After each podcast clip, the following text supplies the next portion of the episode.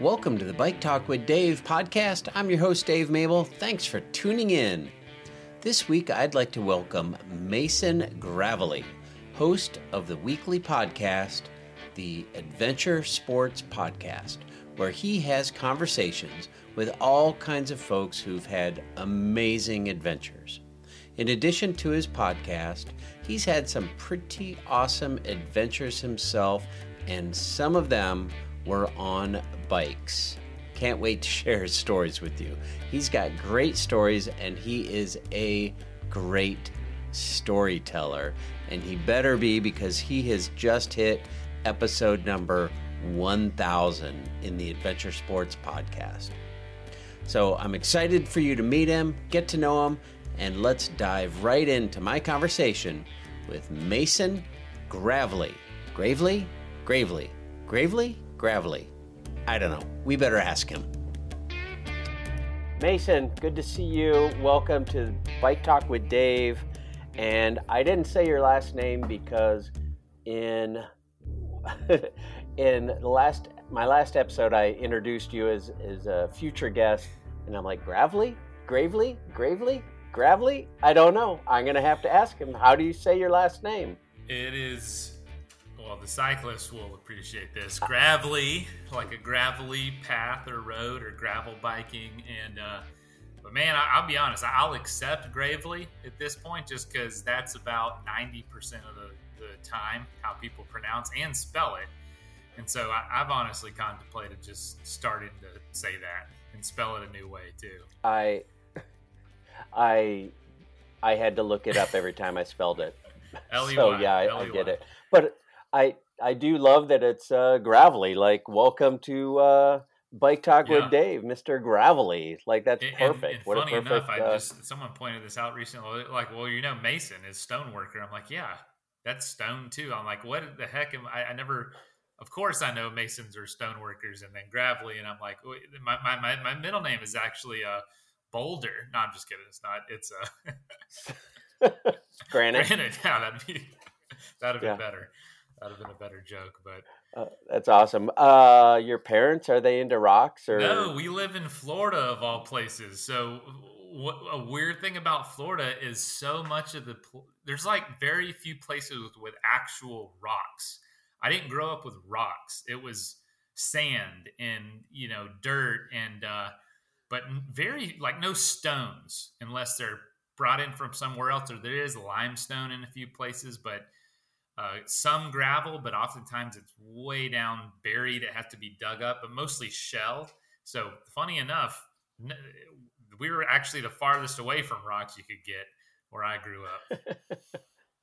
oh, that's awesome. Well, I don't know. Your parents had some kind of uh, rock and roll in mind when they named you. I I, I don't know. Yeah, I, kind of fun. Uh, yeah, it's I don't know what they were thinking. And, anyway, I appreciate you coming on and you are here to talk about you have a you host a podcast the adventure sports podcast. I'm going to uh, talk to you about that here in a little bit. But uh, i wanted to have you on because you just announced you hit a thousand episodes and you're looking forward to a thousand more and you're like hey if anybody uh, can help us spread the news spread the word spread the love of the Adventure Sports podcast, I'd love the help. And I was like, ah, I'm going to reach out, see if he wants to be on my podcast and talk about his podcast. So here you are. And you also have some biking uh, chops. So we'll talk about that too. Yeah, but I had uh, some biking chops. I, I had ex- some biking chops. oh, come on. You know how to ride a bike still, I do. I have the mountain bike club that I ride a lot. Ridge Riders. Uh, I do some mountain biking. I prefer road or, or gravel and touring, but – I was like, I'll put this on for the interview. So I'll Perfect. Ridge riders. I don't. I, you're in Florida. What ridges are there? Is it a like a dike around Miami that you ride, or I, I actually do. What's a, where's there a ridge? All right. So he, speaking of everything we were talking about, geology. Uh, you you will be on a flat. You know, you'll see a forest and you'll see a parking lot here in Florida, and it is way more intense than you realize it's going to be. Nothing crazy like hundreds of feet sustained drops, but I'm you know 70 80 feet is not is pretty typical. And what happens there's an area in Florida that has been mined for phosphate for over 100 years. And they dig like 60, 80 feet in the ground and then pile those that overburden into mountains, basically. And they leave it, and the practices have changed over time, but there's a lot of these places that have been sitting like that for over 100 years. So you'll have all the vegetation return, all of nature return, and it will look like the Appalachian Mountains. I'm not even joking because my family's originally from that area. You look like you're in the foothills, and you can get some serious mountain biking. And, and they've taken a lot of those locations and done some pretty cool stuff with them. So those are the ridges. But here's the thing you fall off those ridges, you can fall 40 feet into a lake full of alligators. So it, it's a wild place. Oh, dude, it's right. I, Patagonia. Well, you were talking me into it. Yeah, Patagonia did a story recently about it because it was just like someone went from their team that and was down here on vacation or something. They're like, "What? This is Florida?" And uh, you would never know it from the road until you get into it. You should look it up. It's it's very unexpected. We'll put it that way. Yeah, uh, sounds kind of fun. Like uh, if you want to shred some mountain bikes, head on down to Florida. You're in Central Florida, right? Yes, coastal, kind of just south of Tampa, Tampa Bay area. Oh, pretty. Oh, yeah. I, uh, we we enjoy that area. Where do you like sure. to go? Uh, in Florida yeah. or anywhere? In Florida, uh, where did we go? um, oh, Treasure Island. Oh yeah, yeah. I'll be there tomorrow. I'm I'm just south of there. No yeah, way. I'm doing a for the brewery I work for. I'm doing an event there um, tomorrow morning. Oh, dig it! To hand out some some brews. Uh, what are you doing? And you can talk about the brewery because that's what it is. Do that. You know, right now it's dry January. I don't. I think we can't say that actually. It's you know it's a month that people don't drink. You know, to start the year off, and so we're we're definitely trying to make sure we capitalize on awareness and so I'm going to a 5K and it's right there on the island. They're running up and down the beach, and I'm just going to hand out free non alcoholic beer. And, uh, you know, that, sounds like a fun day, right? Go on the beach, hand out beer to people, and, and it's can't, that can't beat that. Like on the, nothing it's wrong with that. a little chilly for us, but that's okay. Uh, we did talk a little bit about the weather a minute ago, um, and I want to come back to that. But uh, athletic brewing, can we say that? Sure. Yeah. Uh, yeah, you uh, you work for Athletic Brewing and uh, make all kinds of, uh, quite frankly, delicious non-alcoholic beers. Yep. Anybody out Went there to... that might be thinking, "What non-alcoholic beer?" Give it a shot because it, it's gonna. You know, I'm not bashful in saying that it's probably some of the best beer you'll ever try. Uh, and there's no alcohol. That's the crazy thing. And, and um, yeah, it's it's really neat because it, it, you know we spend all day you know pushing out this idea that that's really fascinating and unique and and it's working um, and it just gives everybody on the team the liberty to just do crazy things and think you know independently and creatively. And uh, we've done big bike tours through the brewery. We once did a cross country bike ride coast to coast. We rode from our new york not new york sorry connecticut brewery which is just outside of new york city. We rode all the way to san diego. That was in 2020 wow. And uh, so there is some like adventure and, and cycling chops from the team too, which is cool. Yeah, that's awesome. I was introduced to athletic brewing at the Rattlesnake Gravel Grind. I think you guys sponsored it or whatever the case. He had a cooler full of athletic brewing and it was delicious. And I found it, I mean, I'm going to be uh, transparent here. I found it helpful at our tailgates you know, I would throw in some uh, a wide variety of beers, and I'd throw in a case of Athletic Brewing, and I'd alternate, and it would allow me to not be stupid for deeper into the day. It was actually a, a great idea. My wife was very happy with awesome. me. Well, yeah, hey, that's what we love. We love just being in the cooler with everything else. Um, you know, 80% of the people that drink athletic also drink alcohol. They just use athletic to pace or to you know, n- not drink maybe the night before a big ride or a big race. Like, hey, I want to go out with friends because they're in town, but I also we got to get up at four or five, and you know, we want to be able to do both. There's so many reasons, and yep. so me personally, I kind of I still enjoy alcohol, but you know, I kind of save it for the weekends. I've got little kids, uh, so there's got to it's got to be the right occasion for me to have a beer. Um, but for all the times I'm like, I really want one, but you know, maybe maybe it's not the best night, I'll just re- I'll just grab an athletic. It makes it easy, uh, and and it, and it scratches yeah, that itch it, most of the time for me. Yeah, for sure, and it tastes great. It tastes, I mean, it tastes yeah. like beer, that, dude. That's the thing. And, and like sometimes beer. I'm like, I want one good beer, and I'm like, what's the best thing I got in my fridge? And I'm half the time it. I mean, it's athletic. It tastes better than what I got anyway. So, sorry, my dog's walking around. Let me see if I. I think he's gonna go lay in his bedroom or not his bedroom, our bedroom with his bed in it. But I love that sound, okay. so no worries at all. I love that sound. Bert, lay down. Um, I, uh, good dog, good dog. Um, uh, I, we were going to talk about the weather. I sent you a clip. I don't know if you got it of what I was doing like 45 minutes ago. Tell me what the weather is where you are right now. Oh my gosh, man, it's brutal. It's absolutely brutal. It's cloudy and uh, it's 75 degrees. Get my violin yeah, out. Yeah, it, it, man. What's it like where you are?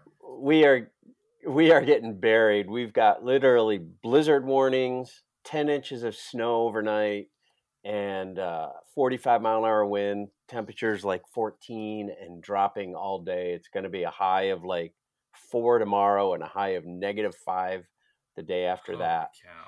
Lows of 15, 20 below actual temps.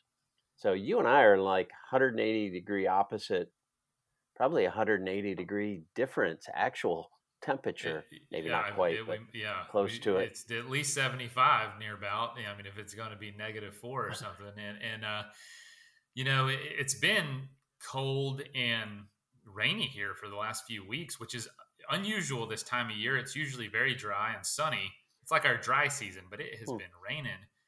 And uh, I'm, I feel terrible for the people down here trying to get out of the weather to enjoy time on the beach. And granted, it's warmer, but still, you know, a 50 degree day on this in this salty air, uh, moist air can really feel cold, and especially with the wind. So gets into yeah, your bones. Yeah, it, it is. And I and I came from out west. I lived in Colorado for for a while, and man, that that dry air, it could be, it could be well below freezing, and if it's sunny, you're hot.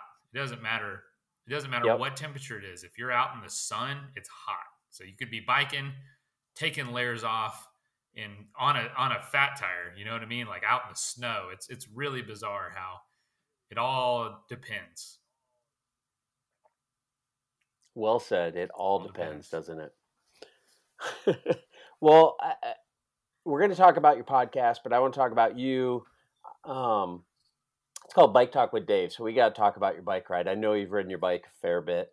Uh, you got your Ridge Riders uh, mountain bike uh, cap on there, but you had a huge adventure a, a, while ago, and I want to hear all about it. You rode from um, nearly the Arctic Circle to nearly the Tropic of is it Cancer or Capricorn? What's the one on the north? Oh gosh, I, I don't know, but yeah, one of them. One well, of them. one of the um, cancers. Um, from from Fairbanks to Florida, uh, what prompted that? How? What were the circumstances that made that thing seem like a good idea? That's a great question. Uh, being young and dumb helped a lot, and uh, Fair enough. I'd say the other was uh, completely naive. That helped a ton. Um, and then also just a little bit of delusion helped too. And I'd say all those mixed together was the, all the ingredients we needed to do pull that off. And now, really, it was my roommate and I. We were in college, and, and he uh, he was graduating. I had a couple years left, and we were becoming really good friends, and just wanted to do something. He's like, "I should," he goes, "We should do something this summer." And he's like, I just, you know, we're getting ready to graduate before I start work uh, or a career. And we were thinking about like the Appalachian Trail or something, but I'm like, I, I got to fit something in a summer because I got to come back into school and I don't want to, you know, take a break because uh, I might never, not ever get started again. And uh, we looked at the world map on our wall that we had we, we got from a yard sale for like two dollars and half the countries that i mean there's so many countries that were on that map that don't exist anymore or countries that are new that aren't weren't on that map it was very old it was a cool map but it was perfect for like a, a dorm room apartment type thing and uh, I, he's he goes, how far away can we go from home and bike back? And I'm like, I mean, Alaska is about as far as you can get looking at the map. And he said, How far is that? I'm like, I don't, this is right before smartphones. Actually, smartphones were out. We were just broke, so we couldn't afford one. And he said, Let's go to Alaska and bike all the way back. I bet we could do that in the summer. And so we just started, we, we agreed right there we were going to do it. And I, he, I remember him saying, We got a 20% chance this is happening. And I said, I'm going to the library right now and researching because we, we didn't even have internet in our apartment. So um, I go to the library, it's really close, and I just start looking it up 5,500 miles, give or take. Uh, looking at bikes. We don't have bikes, by the way. We're not cyclists. We both played basketball for the team at the college. It's a small school, and uh, you know we weren't like crazy athletic, but we were college athletes, so fairly fit. We thought, yeah, we can we can do this. And you know, if we leave after school in early May, you know, it's 95 degrees here. It can't be that much colder in Alaska. And so we said, "They're still skiing." Yeah, yeah I know that now. But uh, it, yeah, it, it ended up snowing on us for over half that trip. But anyway, we we committed. This was right around Christmas break. We were going to leave in May, and I remember telling my mom in the library and uh, I don't know why I was on the phone with in the library. You shouldn't do that because you're supposed to be quiet. You shouldn't. I was like, that. Mom, we're uh, this is what I'm gonna do. She's like, The hell, you're doing that? You're not doing that. I said. Oh like, wow! Yeah, we're gonna do that. And and she's like, I, you could hear her yelling through the phone back at me, and uh, oh, nobody thought it was a good idea. I remember one of my mentors, probably one of the closest people to me. We joke about it now and he I, I, kind of worked part time for this guy, and uh, he was young as well, a little bit older than me, a couple years out of school. And I told him, he goes, "That man, that is the dumbest thing I've ever heard. That is so stupid." And, and then when he told me that, I said, "Oh, I'm doing it now. Like, there's nothing that's going to stop me now." I had an uncle tell me it was dumb. I mean, very few people, other than other completely delusional college students, were like, "This is really cool." so we just started planning um, and, and, by planning we just started telling people about it and going to bike shops and uh, going to yard sales because we, we literally were looking at yard sales for the bikes we were going to use and up until literally two weeks before we left i had bought my bike for $15 at a yard sale and paul's was a little it was a 1972 schwinn and yellow and it was about eight inches too short for me. I mean, it was small frame. We didn't. When I say we didn't know a dang thing, we didn't know anything. And Paul had bought a fairly, a little bit nicer Cannondale road bike that was at least 25 years old. And it was, I think, an aluminum frame, and he paid big money for that, hundred dollars. And we we did a practice ride one day. We went over a set of railroad tracks, and he literally bent his rim, and we had to get that fixed. Yeah. And it was just it was chaos, man. It was absolute chaos. But all that changed about two weeks before the trip. Let me tell that story real quick. For okay. sure. Yeah, I'm 100% intrigued. Like this episode is all about your trip from Alaska to Florida now. and by the way, this was this was I, right, right, now I can't believe you made it out of the Fairbanks city well, limits. I can't believe you would have made it to oh Fairbanks. Oh my gosh. Much less yeah. outside the Fairbanks city limits. Well, so all, do tell. All the shout out, I mean, all, all the praise and, and the, the gratitude goes towards a bike shop in Lakeland, Florida, where we were in school, technically Highland City, and uh, it's called Road and Trail. And it was on my, you know, I, I lived about an hour from where I went to school, so I'd go home on the weekends and help my dad work. We we have a house painting business and, and some small construction Ooh. stuff, and so contractors, and so I'd go back and help. And, and spring break was coming up, and uh, it was kind of a later spring break. No, this wasn't spring break because it was literally weeks before uh, we we left. And I was going. It must have been a long weekend. I went home. It's going to help my dad paint a house, get get some spending money for this trip. And our goal was to save up a thousand dollars each. That's all we needed. And I was I was only about halfway there after buying the plane ticket that was $400 one way. And by the way, this is 2011, so 12 years ago now. Oh, 13 years ago now. Holy cow and I'm on my way home. I stop at this bike shop. I've got the bikes in the back of my truck. Just because I'm carrying them around everywhere. I'm riding them, trying to get used to them. I don't know why I had Paul's as well. Anyway, they were both there. I stop at this brand new bike shop. They had just opened uh, it, about a month or two before. And I walk in and I'm looking, I'm like, you have any touring gear or any um, panniers or saddlebags, anything like that? Brooks saddles. I, I, I was doing research, getting familiar, and he's like, no, none of that stuff. Because, you know, it's kind of, you're not always getting inquiries about touring equipment at a random bike shop. Right. And he's like, well, what, what are you doing? Like, why, why are you asking about that? I said, well, in a couple weeks, I'm going to Alaska to ride my bike back. And they go, really? And I said, yeah. And they were the first bike shop that didn't just totally blow us off as, as, as being idiots, basically. And I told him a little bit about it. And I was trying to raise money to build an orphanage in Africa, in Uganda. And uh, that, there's a backstory there. I had spent the summer before in Uganda, learned about this orphanage that helped needed help funding, and so that was kind of the connection. And uh, man, I, I, left that bike shop, uh, or I showed him the bikes. They were in the truck. I'm like, "Yeah, here's what I'm taking. Might have you." And, and he was just like, "Oh, okay." And I'm probably in his mind, he's thinking, "These these kids are gonna die. These kids are gonna die out there." For sure. And for sure, you're gonna we die. go home. Like I have a vision in my mind of your your 1972 Schwinn, like that was my wife's bike in high school, right? yeah, yeah. and it weighed a thousand oh, yeah. pounds, and I incredibly heavy. I did. We did. Can't imagine. We did do an 80 mile practice ride on those bikes, and uh, well, 40 miles one way, slept, and came back the next morning, and uh, it was tough. It was very tough. We made it, and um, it was it was it was like okay, we're, we're planning to do do it on these, and we go home, we come back. I'm going back to school on Monday morning. Classes were a little later, and I'm like, you know what? I'll stop back by that bike shop.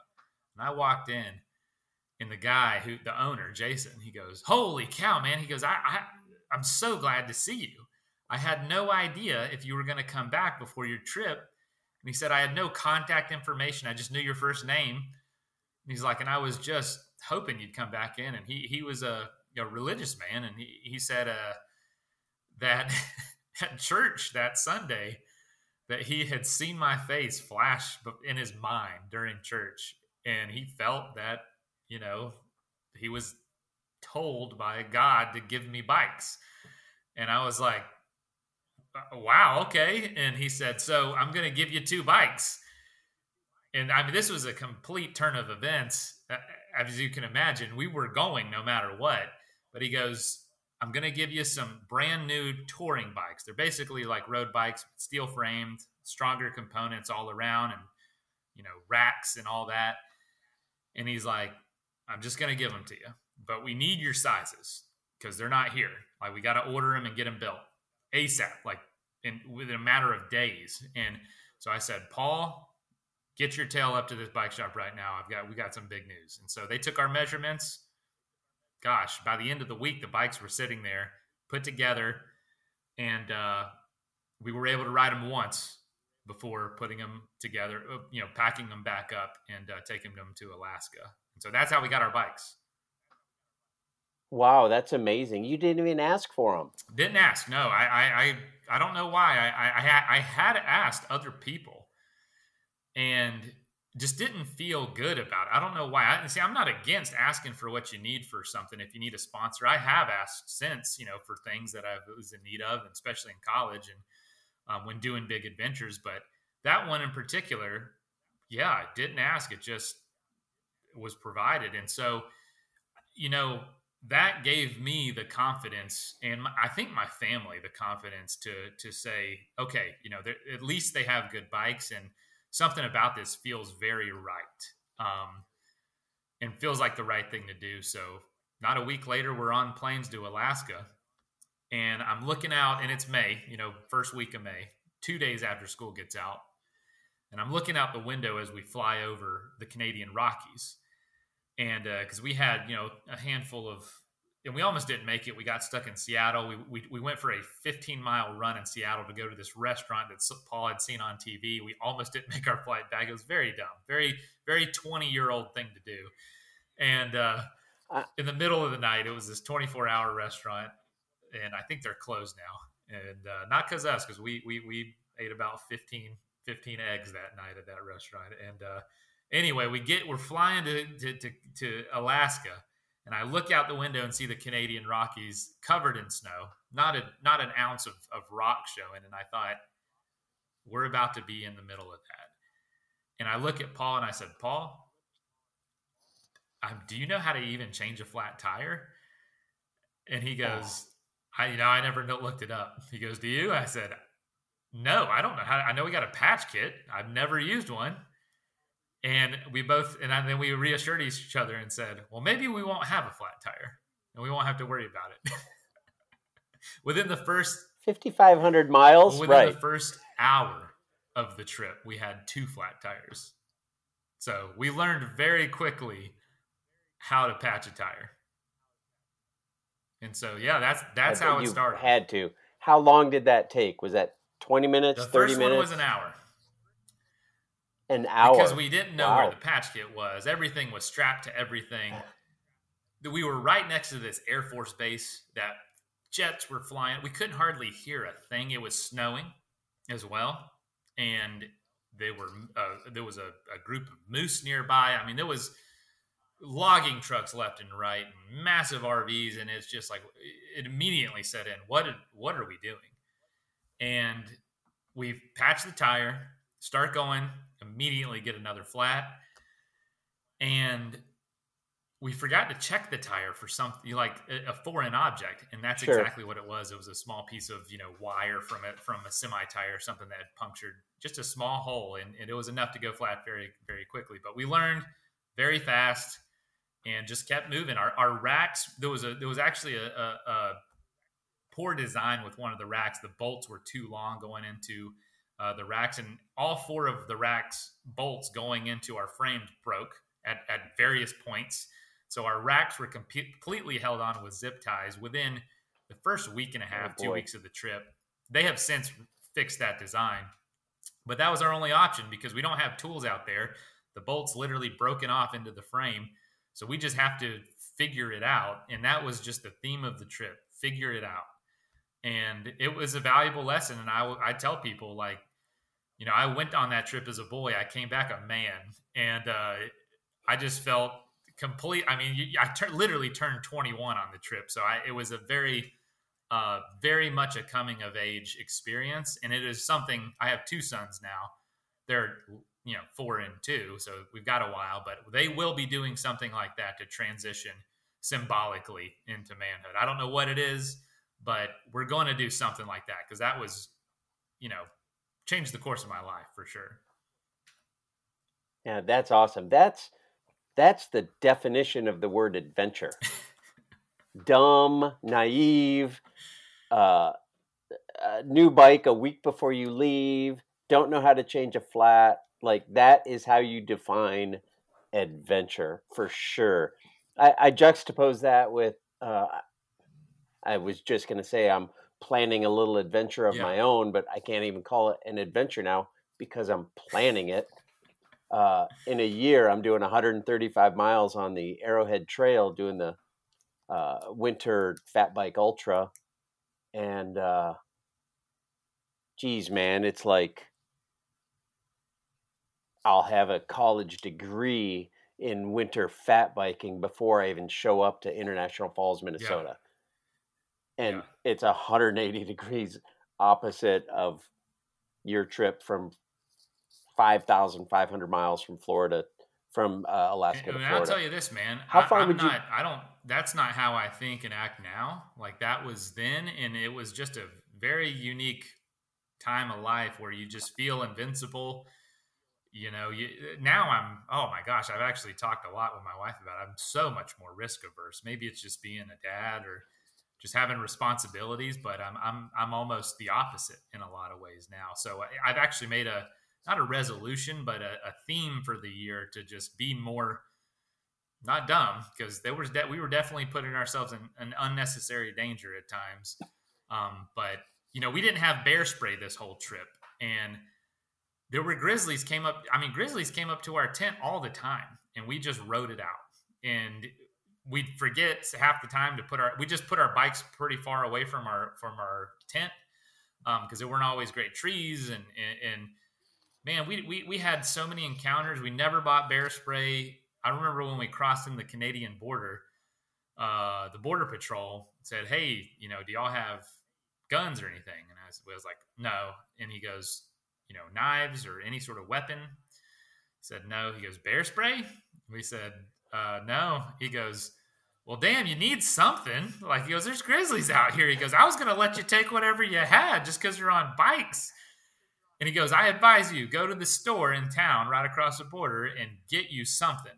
So we walked into the general store and everything's expensive, especially to us because our budget's $500 for two months. And we see a can of wasp spray that was on sale and uh, it was like 50% off. And I said, I'll, you know, that, that, you know, enough of that would stop a bear. Just empty the can on them.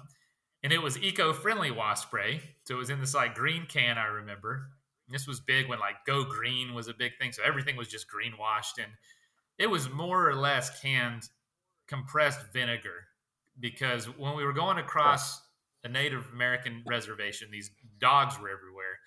And this big old dog was chasing us one day. And I, I grabbed it and sprayed the dog right in the eyes. And the dog didn't do more than just blink a few times and it was fine. And I actually stopped because I felt bad, and the dog was so friendly. And I felt I gave him some food, gave him some water, and he he didn't even know that I was trying to hurt him. And I just thought, man, I've been carrying this around for a month in my water bottle cage of all places, just for quick access, and it's absolutely useless. I doubt it would stop a wasp. Definitely, it didn't stop a dog. It ain't going to stop a bear.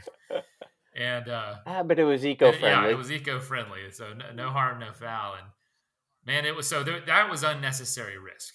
So I, I, would say, you know, we wouldn't. I wouldn't make that decision today. For instance, I carry a GPS tracker when I go do things now. I'm much more afraid. I'm, I'm honestly way more cautious than you know my wife and a lot of other parents too. So you know, it's all it's all it's all different. Well, I tell you what, man. Yeah, you get a, a job, a mortgage, a spouse, a kid, a dog. Like I got to be home tonight. Yeah. I got to be a dad. I got to be responsible. So, yeah, that's 100% makes sense. And we all did stupid stuff when we were 20. Oh, yeah. Um, but I, I would add the word lucky. I feel like luck might have gotten you home too. Yes, a lot of luck. Yeah, absolutely. They're not not at all skill or anything. Just just a lot of dumb luck and just sitting on the bike and keeping going. You know, it, was uh nutrition was atrocious on that trip. We'd had no idea. We'd bonk every day, just trying to, you know, go too hard without eating and staying, you know, hydrating and whatnot.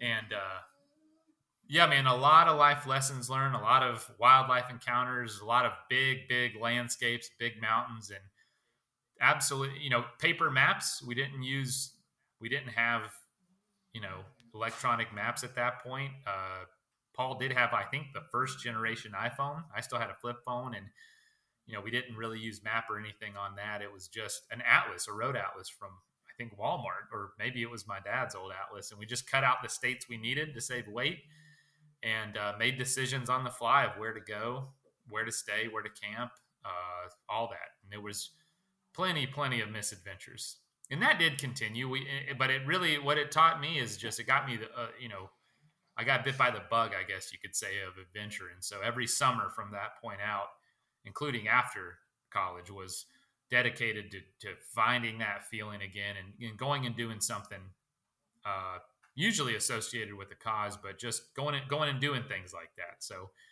ended up doing about five more cross country rides, uh, and then guiding one, and then just tons of little things in between. But um, I am by no means the most uh, uh, I don't have the most incredible adventure resume, but I'm really thankful for the times I was able to go do these things, and uh, I will definitely cherish them. And sometimes it frustrates me because I, I, I you know, I, I would forego career building experiences to go have another adventure, and so I think I'm paying for that now, about ten years later. But I don't think I traded for anything at the same time, you know? Uh, tomorrow are you not handing out beers at a 5k on the beach? Yeah and getting paid for it, yeah, I'd say that's okay. Yeah, that's right. I'd say you hit the jackpot yeah, right getting there. paid well by Right my there. standards. So I mean, it, it's you're right. It is. There's so much, so much to be thankful for, and um, but yeah, it, it was it was an that that trip. I always ask the adventurers on my side who have so many trips they've done, like what trip was the most impactful to you? Because that's not always the longest or the one you're most known for, or the one that's most marketable even like what's what's one that really changed you the most? And it's always surprising because it might be the thing they did as a boy scout or a girl scout or it might be the thing they did their first trip they did themselves or it might be the most recent adventure or or or the one that was the most uh, out of their comfort zone because it involved you know some some variable that that isn't in the other trip. So for me it was that trip and uh, I think for the reasons I mentioned, just growing up so much on it and being being a changed person on the other side. Well, I'm talking to you. You're in Florida right now, so I assume you made it. How long did it take? It took about the whole summer, 66 days, and we camped almost every one of those. days? If we didn't camp, we were invited into someone's home and people i think people saw two kids on a bike and, and had a lot of compassion. And so we went through a lot of small towns and people would just you know offer us their porch or a, a meal or a, a friendly conversation or a cup of coffee because it was very often bad weather and we rode no matter what. And so we just had so many wonderful interactions with with other humans uh, that I, i'd say that's that's the other big lesson it taught me is that the world is a lot kinder person to person in a lot in, in a lot better shape than I think a lot of us think it is. And getting out in the world, which is scary thought, like putting yourself out there, that's what teaches you that wow, 99.9% of people actually have your back, actually will help you in a time of need, and actually will go out of their way to help you. I mean, we had just acts of kindness that still, you know, bring me to make me emotional and make me floor me. And uh, it's just by people that we had no chance of ever encountering again. They just they just saw two people that were doing something and wanted to help. Yeah, I feel like I don't know. I listen to a, a fair number of podcasts throughout the week, and it may be on yours, it may be on some others, but uh, I hear people are often surprised. They may be in a uh, a place where they don't expect people to be friendly, and yet they're taken in and uh, treated great and supported and uh, you know people are just kind and and um, i don't know hospitable? Hospitable doesn't sound nice enough but are, are great hosts you know? You know somebody walking across the country or walking across texas or wherever and you, you might be intimidated by the ranchers and the farmers and the pe- big pickup trucks and people are the kindest that they you could imagine and i hear that story over and over and over. I, I hear a lot too with our show, especially international, that it's sometimes people are aware of how their country or regions perceived to other countries, and so they overcompensate or try to, and it's almost the countries that you think would be the most dangerous or, or the m- most unfriendly actually end up being because most people are trying to change that narrative. And so they're like, Mhm. hey, here's a week's worth of food. Here, you can stay here. We like, and it's not insincere. They want to change that narrative because they know it's not not true, or that that conflict or that issue is extremely isolated into one area. But they know that the world doesn't know that. You know, like I, I mean, I get that living in Florida.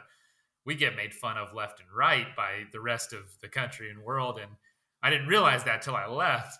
Um, but I'm like, whoa, that's you know, yeah, there's that stuff, but it's it's only right there. It's only way over there on the other side, or this one area, or you know, it's so misrepresented. And so I, I try to make sure I keep that in mind when I start developing uh, almost a complex around an area.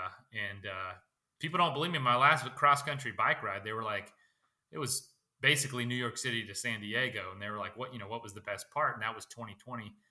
And I was like, oh, my favorite experience of the whole trip was through Ohio. Ohio. And people are like, really? And I was like, yeah, it was just so quaint and lush and green. And the people were so kind. It was so peaceful. Like the Grand Canyon was amazing, yeah, but I expect it to be amazing. The Rockies were incredible, but also really busy, and the weather wasn't great. And you know that was an adventure, and it was it was still incredible. But I, I had very low expectations for other areas that ended up just blowing that out of the water. And camping was gorgeous through Ohio, and just it was just so it's such a fond memory.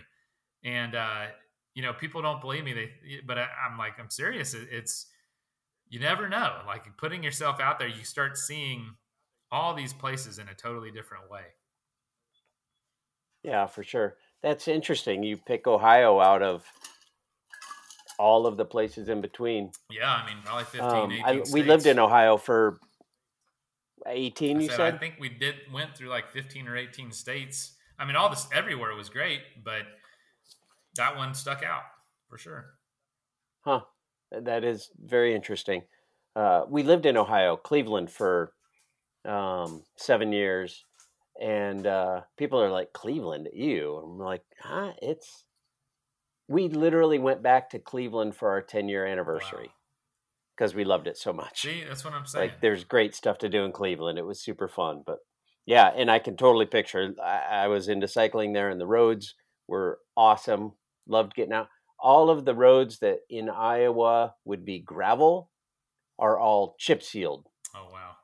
And so they were remote and rural and the road riding was just awesome. That's awesome. Northeast Ohio. Yeah, see that's what it. I'm talking yeah. about. Everywhere is so great. And that's a that's a big theme on our podcast is adventure and you know all that is not Alaska. It's not the the Himalayas or New Zealand or or you know, it, yes, those places are incredible and whatnot, but that that A list is represent representing one tenth of one percent of, of where you can have an adventure, and I, I, believe you can have one just as impactful anywhere. My, my my favorite adventures are in the most unassuming places because one, you end up being the only person doing that thing there which adds an element that I'm looking for, which is isolation and and, and also not following a guidebook. You know what I mean? So I'm always looking for that element as well as just just being very unique for the area and, and discovering what I've never come across. You know, there's so many places that don't make any lists, don't make any sort of uh, uh, guidebooks, but end up being just mind blowing. Yeah, for sure. I've uh, toyed with the idea, and of course, it's just time and energy of doing a video series called Adventures Out Your Back Door mm. because you can find adventure. Today, I went, it's blizzard, and um, yeah, I went skiing in my backyard. It was awesome.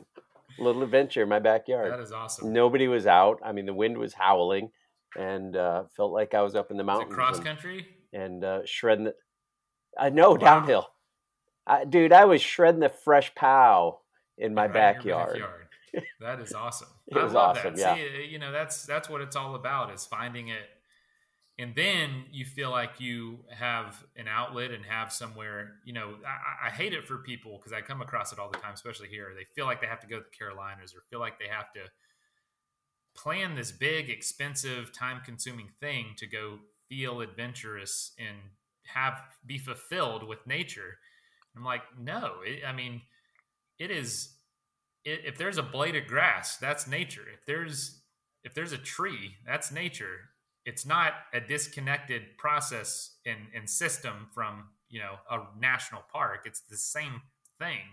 It's just a small piece of it, but it's the same thing. So when you start seeing that, it, it, it actually your world goes from being you know this concrete jungle full of roads and, and, and electronics and, and, and telephone poles and all that to almost that's the minority. And you start seeing the world as a natural place and noticing the birds, noticing the natural process, noticing the hawk catching the mouse in your front yard or the, the, the all that all that going on. And it, it really is all around us. It for sure is. And eh, if if I were to envision what I picture Central Florida being, it would be Disney and Orlando and Miami and Tampa and you know, like that. It's highways and telephone pole, everything you just described. but you just had a big adventure of your own, uh, stand up paddling across Lake Okeechobee. Say it for me, Okeechobee. Okeechobee. And I know I'm not from Florida; I'm from Iowa. So Okeechobee. Absolutely.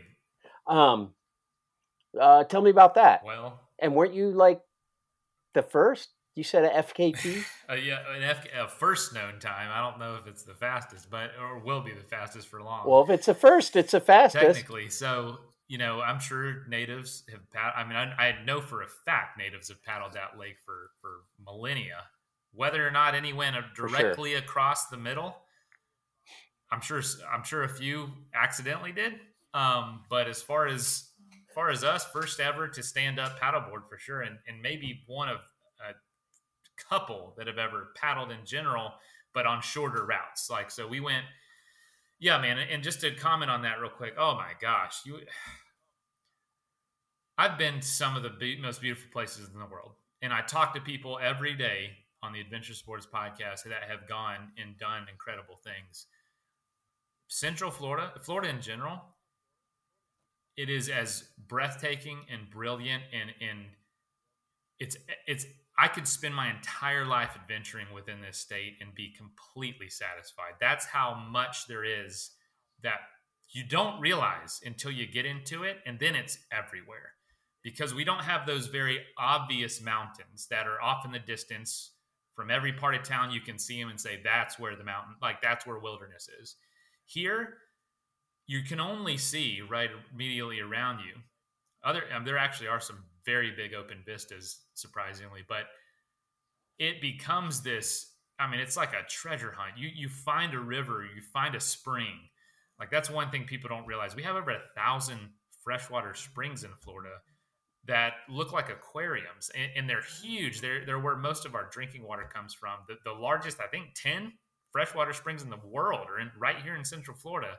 And you go out in the woods and these ancient, three thousand year old cypress trees that are big around as a house and they they go i mean they're huge and they're in this water that looks like it's it looks like something disney built and it is completely natural and it's been there for thousands of years and there's so much evidence of human life there it is magical and and as as sacred as a cathedral and just that kind of awe when you walk up into one of these springs just out in the woods and there's so much of that and that and that's anywhere you go that you start to get to know a place is that magic but yes lake okeechobee is this huge it's called uh, traditionally lake uh, Pehaoke, which basically just means big water. It was the Seminole or the, the tribal name for big water. And it's a, a, lake about 35 miles across. So you can't see across. It looks like the ocean. It's right in the middle of the state, southern portion of the state. And it's that blue dot yeah, right in the middle of the. And see that big blue dot on the southern kind of third. That's Lake Okeechobee, and it is the tenth largest lake in the country. Um, obviously, the Great Lakes are far larger, far larger. Those are inland seas, basically, and so it's a big lake, and it is the main source of water for what's called the Everglades, which is I think the largest natural or protected natural area east of the Mississippi River. And it is, I mean, I, I can't even, there's nothing that compares to the Everglades. And I mean, it's, it's up there with anything, anything on the national park list. It's incredible. And all it is, it's a, it's a river. The Everglades is a river about 100 miles wide and a, 60 miles wide, 100 miles long. So imagine a river that deep that was 60 miles wide and just flowed 100 miles south. And it all starts at Lake Okeechobee, and it's so big. It never, the, the lake itself never had a southern shore. The water would just flow into this just savanna of grass and trees and life. Well, gosh, 80 years ago, 100 years ago, we built a big old levee around the whole lake to protect ourselves from uh, from hurricane damage. um, because the, anytime a hurricane went through, it would just absolutely demolish the area. The lake basically became a, a giant wave that would crash villages and kill thousands of people. I think the second largest natural disaster in U.S. history uh, is Lake Okeechobee hurricane that killed almost 3,000 people in one storm. Really? And uh, I think that record's huh. been, I think it was maybe the second at the time. I think it's been surpassed, unfortunately. But anyway, there's a huge push here in Florida to protect as much of it as possible um, because it is so unique. It's so uh, Florida gets so many people moving to it. Over a thousand people a day move to this state, and it's not a very big area compared to you know some of the Midwest states and some of the states out west. Um, and so the lake is a really important piece of that conservation effort because it provides a lot of the water. Water is so critical here to Florida. And so no one had ever done it. I said, hey, you know, for this year, I want to do it. And I kept getting reminded throughout the year, you know, 2023, I want to paddle across Lake Okeechobee. I want to paddle across Lake Okeechobee. And the end of the year is getting close. I'm like, I don't know if I can do it. Well, I saw him like, man, the last year, the last day of the year is next week. And I looked at the weather and I'm like, man, it looks perfect. And I told my buddy that I, I didn't want to do it alone. Um, because it and here's the other thing there's there's an estimated 30,000 alligators in Lake Okeechobee which is 10 times oh, more boy. than any other lake it's just an it's a gator haven uh, big for fishing I mean it's just tons and tons of wildlife millions of birds just on this lake all the time and uh, I didn't want to do it alone so I told my buddy I said hey do you think Sunday you could go? He goes let's do it. I said all right let's let, us let us plan on it. And so we started at the the, the North Shore and got in the lake. And you i mean it's pitch black but i've been to that lake before and you just look it looks like you're at the beach. Like it, that's just like like at the great lakes. And we just pointed our board south five in the morning the wind was howling didn't see a soul and for about the next 12 hours we were headed directly south to the southern shore and uh, it was it was an awesome time man. It was not obviously a 60 day trip like i've done before. I, I mean my longest adventure was five months on bike.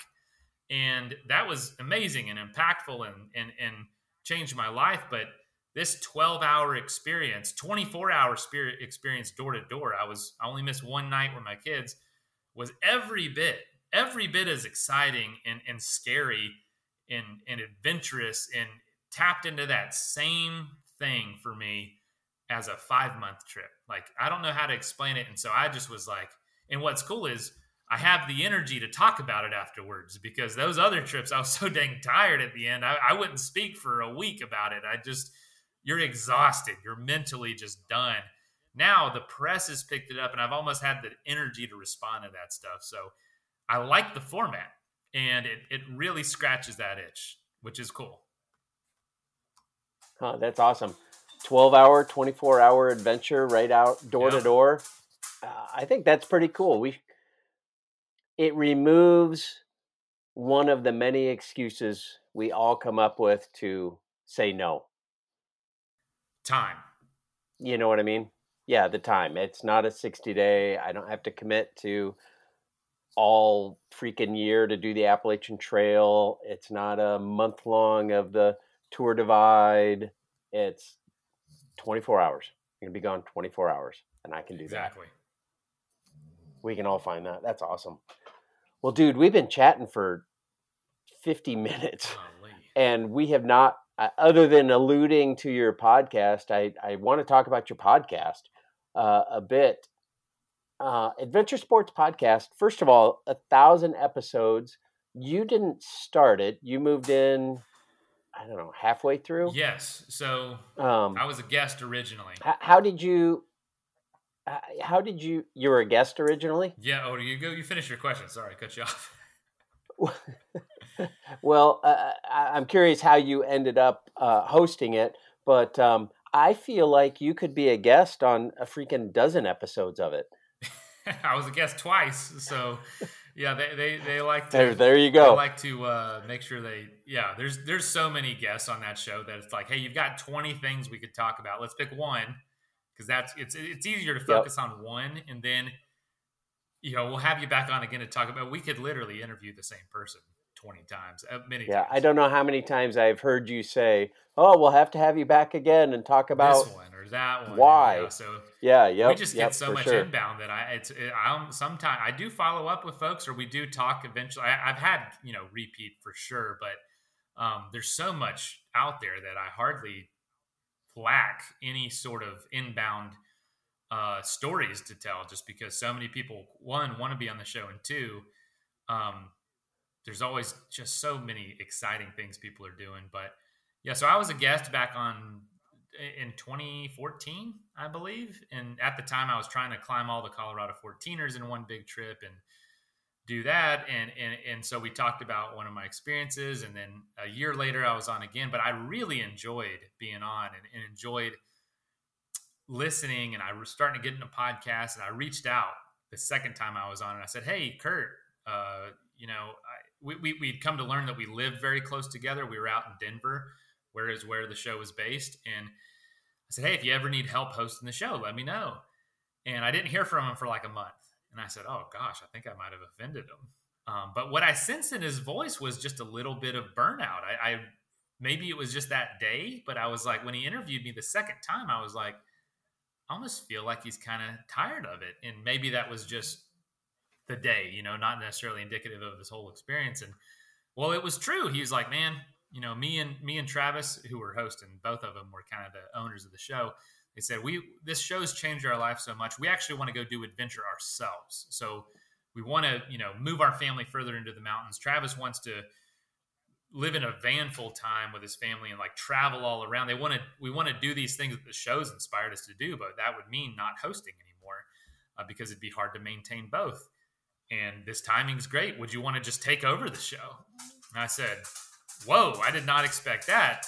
And they're like, well, we'll sell it to you. You'll have to buy it from us because we do get ad revenue, but we'll just, you know, we'll, you can pay us off with the ad revenue that you generate till it's paid off and then it's yours. And we'll train you during that time too. And so they made, they gave me such a gracious offer and I, I, they trained me on how to podcast, how to host, how to edit, how to, how to do everything. And, and we just met up like once a week and, and did little things and, learn a new skill each week. And about two months later, I was the host.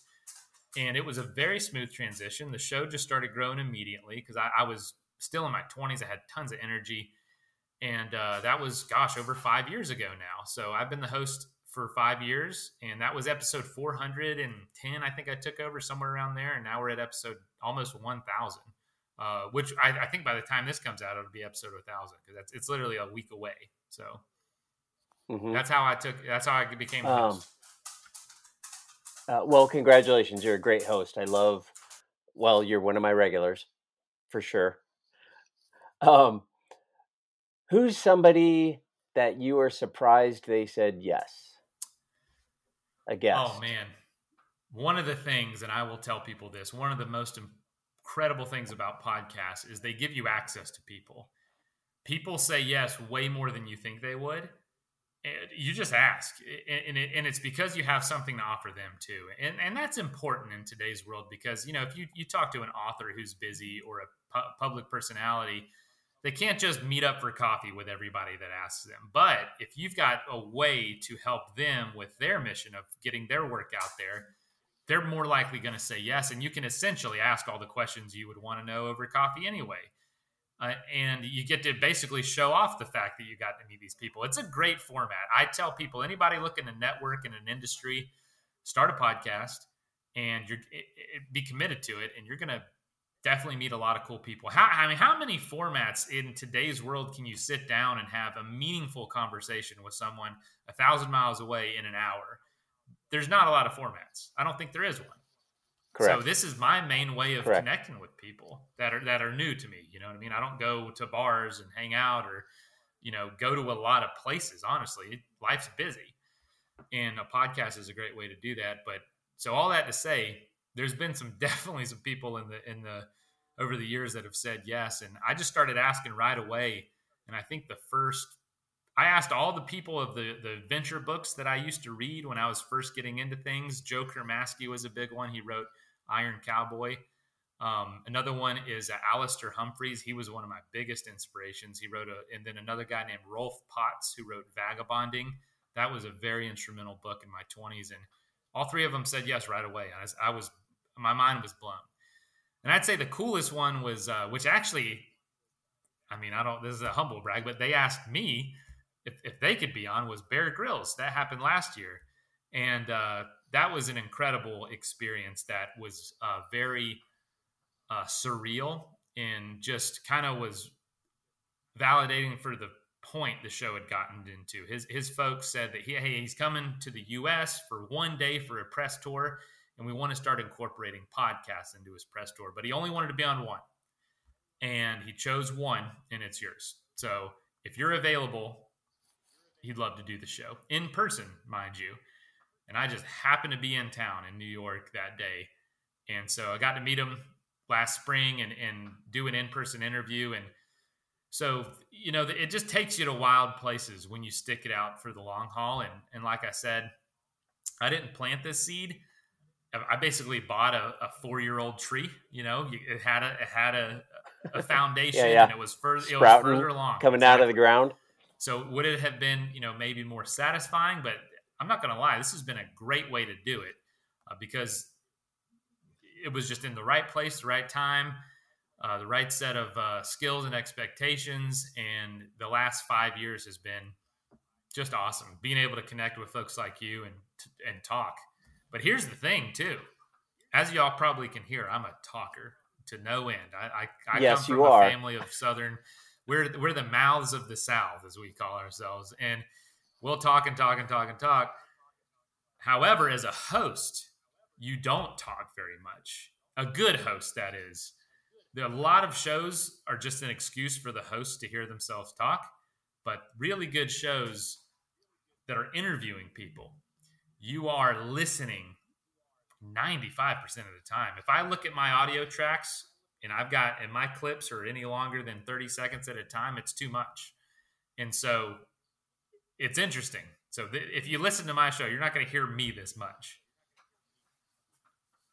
No, but you do send little uh, Easter eggs out, uh, which is kind of fun, and and do, people do get to know the host as uh, as they continue to listen throughout yes. time, which is kind of yes. cool.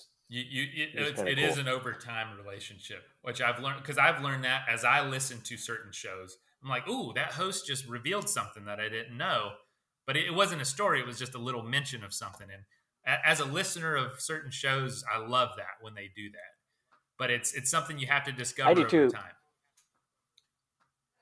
And I also uh, enjoy having podcast hosts on because now I get to ask you about all those little Easter eggs you've laid over the years. exactly. uh, where has hosting the podcast led you that you wouldn't have otherwise done? Oh man. Um,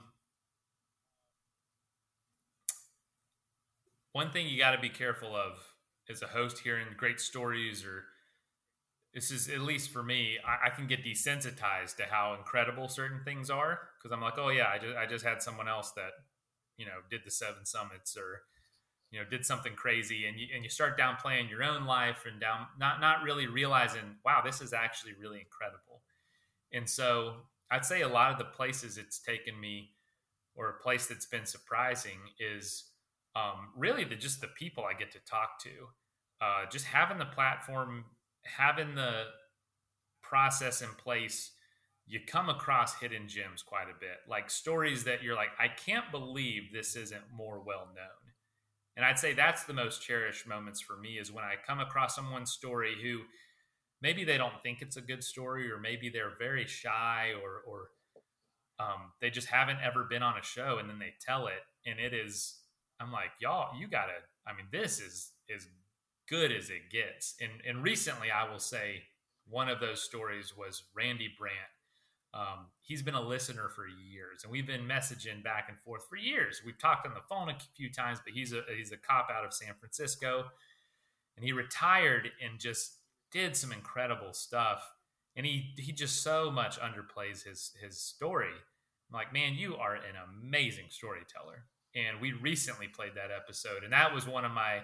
I mean, that was recent, but also definitely a cherish because it was a, a long term kind of relationship, and uh, to see it all fr- come to fruition as an actual episode. Because that's what I tell listeners. I said, go do something that at some point you'll be a guest on the show. Like that should be your goal. And if you tell me that was you know part of your inspiration, I'm definitely going to get you on the show. So that that's the places it takes me that I love.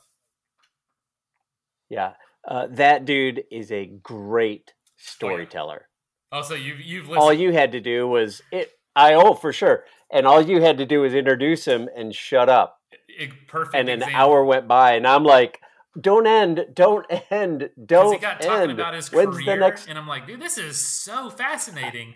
Tell me about that." And I, I, I hated to cut it short, but I had work, and uh, I was like, "Dang it, man!" Like he, he's someone, and, and I love finding those folks because some people they know they got a good story. They've been all over the news, and there's a little bit of an ego there.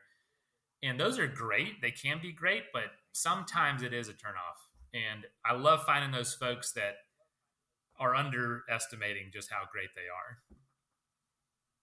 Well, and the beauty of that, like, I'll say, like, I love getting a, a name, like somebody who everyone will recognize, be like, oh, Dave got I'll just say Ian Boswell, who yes. was a world tour rider, freaking Tour de France.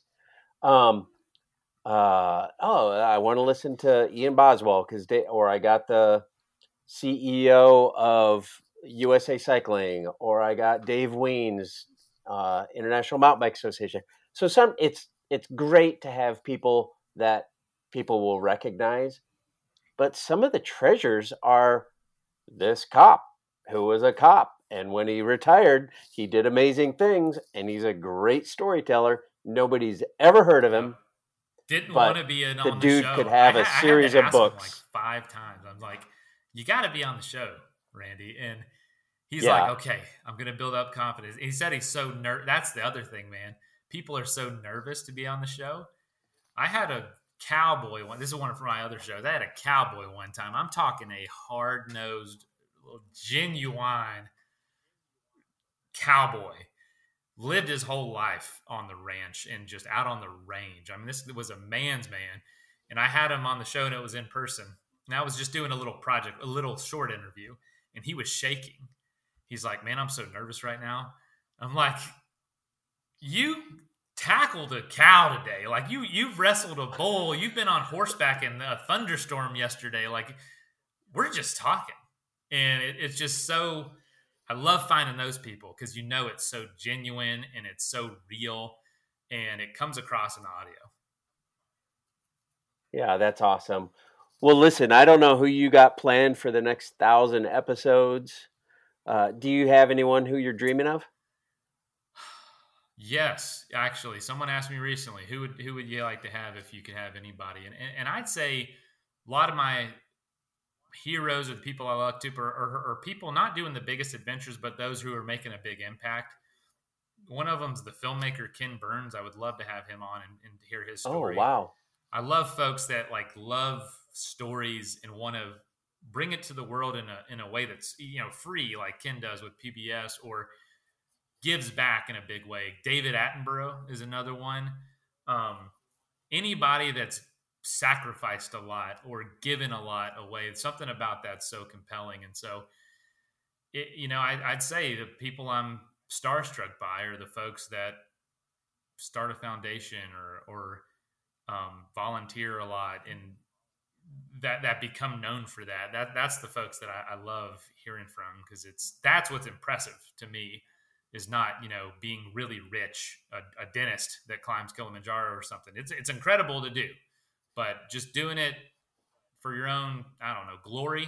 Like I, I really try to avoid those kind of conversations. And you know, I, I, that's the only two names that really come to mind at the at this moment. But um, yeah, I, have got a few really incredible ones already recorded for a thousand, and then like the few after. I, I try to keep a handful already done, um, in case I can't record for a little while. And yeah, I'm, I'm very excited for the next thousand. To keep it going holy moly, man, a thousand in a weekly podcast. You got 10 more years ahead of you. I'm telling you. yeah.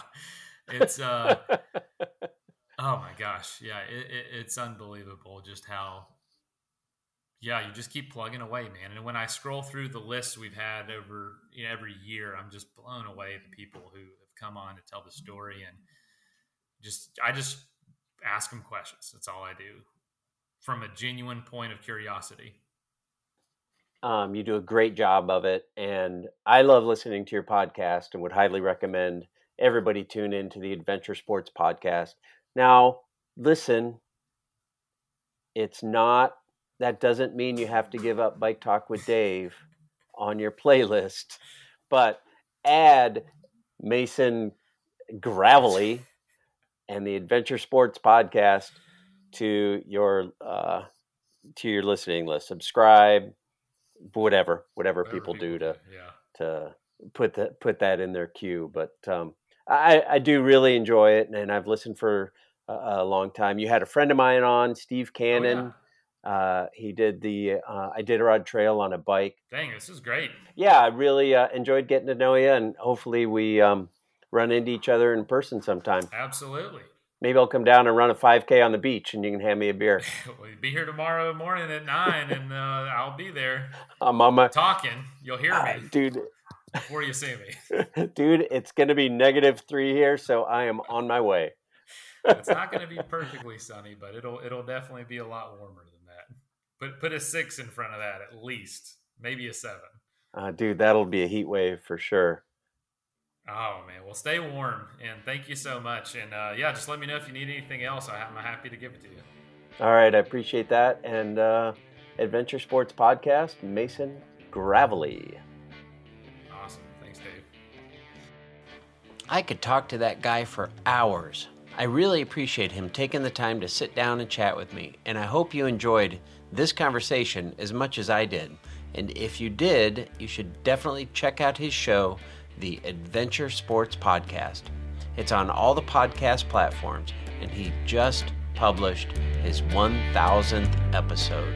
A great conversation with British adventurer Alastair Humphreys.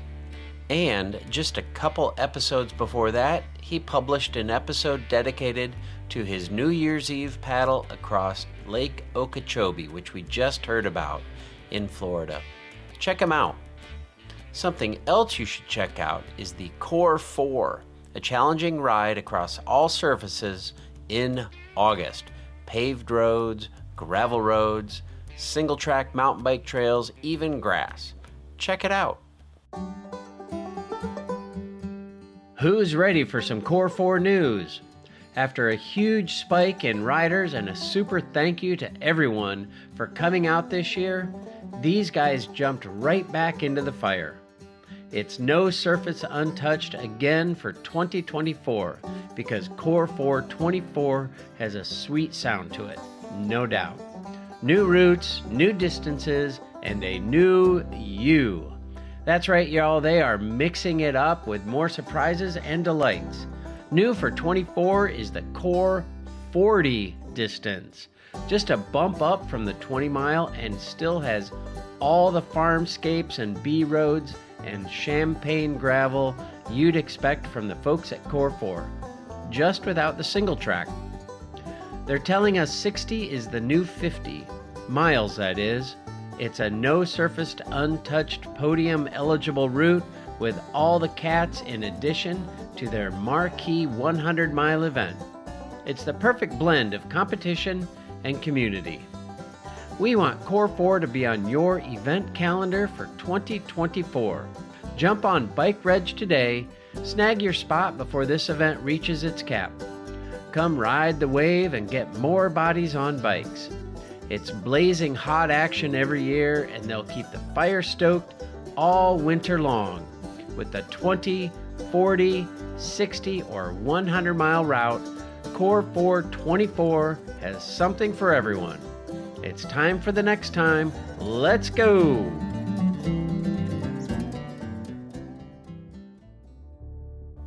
My next ad is what I like to call guiltless self promotion. I've formalized what I've been doing freelance for more than a decade, and I feel like I'm getting pretty darn good at it. So check out my little ad here.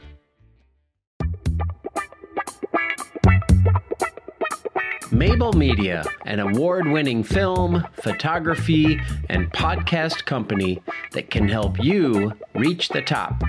Whether you need a 30 second spot to tell your story on the evening news, photos for next year's catalog, social media clips, or maybe you need your podcast produced and edited, Mable Media is here for you. With more than a dozen years in media, our resume runs deep an award winning feature length film company, podcast production, live video streaming, and stunning photography. Our only objective is to provide you the tools you need to reach the summit. Check it out at mablemedia.net.